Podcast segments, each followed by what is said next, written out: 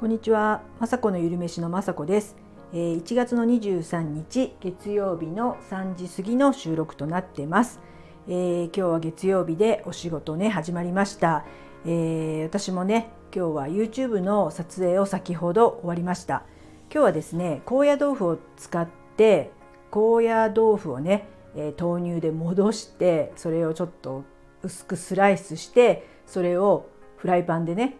あのバターで焼いて、えー高野豆腐をねパン代わりにして中のサンドイッチの具は、えーサバ缶にマヨネーズとかきゅうりとか入れたサバマヨネーズをサンドイッチにしたものを作りました。これねほんとね私の中ではこれすごい面白いと思って作ったんですね。で、えー、と家にいた主人に、えーお昼っていうかね食べさせたところなんか最初見た目はねほんとねあのサンドイッチに見えるんですよ。まあ、もちろんサンドイッチじゃないってことは分かってるんですけど頭が多分サンドイッチってなってるので食べた瞬間「えこれパンじゃないじゃん」みたいななんか美味しくないみたいな顔だったんですね。で私はそういう時はもうちょっとねあのイラッともちろんするんですけど でもこれはあのよしよしこういう反応で私にとってはもう大満足なんですよ。結構ね私ってやっぱりすごく変わってるというか今、えーもちろんねパンも美味しいし大好きですし買ってます。あの食べてますし全然グルテンフリーではないんですけどでも、えー、と今ねこういった、えー動画で YouTube でこんあの代替品、えーパンにあの見えますけど今回は高野豆腐みたいなのをこう上げていく YouTube というかね別にその木をてらったとかではなくて、えー今回ですとパンよりも糖質がすごいあの下がるっていうこと。めちゃくちゃカロリーが下がる。であとは、えーね高野豆腐なんでめちゃくちゃね体にいい食材なので、えーそれを使ってねイソイソフラボンも取れるっていうあの50代以上の、まあ、特に女子は食べたら面白いんじゃないかなっていうのが私はこれからやっていきたい YouTube であってあのそういった一般人の例えば主人だとか息子が「えー、これ?」っていうあのねリアクションはもうこれからはね、えーもうグッドって感じでもう私はそれを採用っていう形にしようかなって思ってます。本当ねなんかこう本当ねあの一般の方ね旦那とかに食べさせて反応が悪かったりとかあとねそういうのでいちいちね落ち込んじゃう時もあったんですよ。これあげるの？ぐらいなことをね思思われてんのかなとか思ったりしてこれあげてもみんながパンって思わないんじゃないとかってそれはねあの普通の意見は言いますよ。でもそれでも私が食べたいあこれねって私がもしそういう YouTube で、まあ、逆にこれもねそういうので見つけたんですけど YouTube じゃないんですけどねネット上にあったやつでで自分なりにまたあの牛乳ではなく豆乳で戻したりとかちょっとアレンジはもちろんしてるんですけどこういったね料理を、まあ、求めてる人も少数派はいると思うんですよ。なのでそういうのにねいちいち反応はもうしないことにしますしもうえー先ほどねあのルナさんのメンバーシップ配信で言ってたんですけども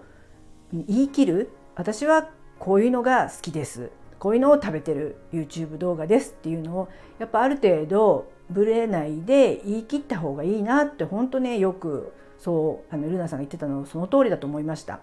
で最近あのブログも始めて、えーうん、同じようにねマニアックなというか、えーあんこではなくてあの砂糖 1g も使わない発酵あんこを作ってそれを美味しいです。私のもう一番のおやつですみたいなブログを書いたらそれを見てくれる方のね何、えー、て言うかなそういういいね率っていうのがすごく多かったりとかしてあのこう変わってるね健康食材を好きなブログなんだっていうのが分かっていただければ、えー多分あのもっと美味しいね甘いあんこでスイーツばっかりのね、ブログもいっぱいあるのでそちらの方に行ってくれてると思いますしなので私の、えーまあ、YouTube だったりブログとかはこう変わった、まあ、ちょっとね体にいい路線のちょっとねもうすごい偏ってますけどもそういった方があそういったね私みたいな食べ物に興味ある人だけ、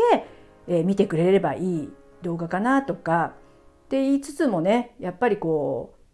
えー、そう思いますとかそういう感じであの柔らかくそんな言い切ることは 全然まだできないんですけど、まあ、自分の中のね考え方ではもう本当にねぶれない方が絶対いいなと思ってで変わってるまあちょっとねこれ美味しくないんじゃないの？っていう YouTube でも私はいいと思っててまあ私が美味しいというか求めてるものであこうやって今日なんてねパンじゃなくて高野豆腐みたいなもうびっくりでで私にとあのもう本当にねカリッとしててふわっとしてて別にパンがもしあの今日ね食べたくてなかったら高野豆腐はうちあるんでそれを高野豆腐をあのね今日みたいにパンにして食べればいいんだと思いましたし災害の時にもしパンがなくても本当にパンが食べたければ多分主人もうちの息子もそれを パンとして食べると思うんですね。食感っていうかカリッとしてるところとかはちょっと似てます。あとは栄養がすごく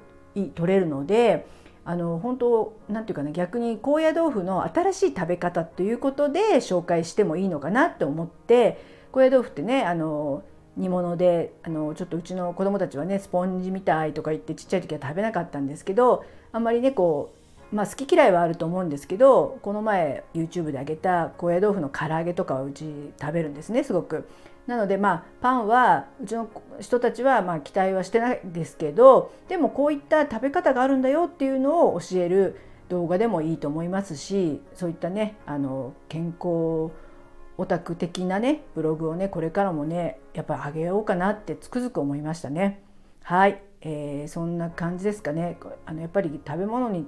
食べ物って本当にね人それぞれでね美味しさとかあのね喜びっていうかこういうもの食べたいっていうの違うので一番ブレちゃいけないなって思うんですけど、まあ、ブレちゃいますけどまあねおやつもそれはケーキとかねクッキーとかでコーヒーとか紅茶飲みたいですけど私は、えー、焼き芋があればいいんです。本当にねもう昭和でも昭和に生まれたかったっていうか本当ね焼き芋だとかあと本当ねうちの母とかはちっちゃい時にね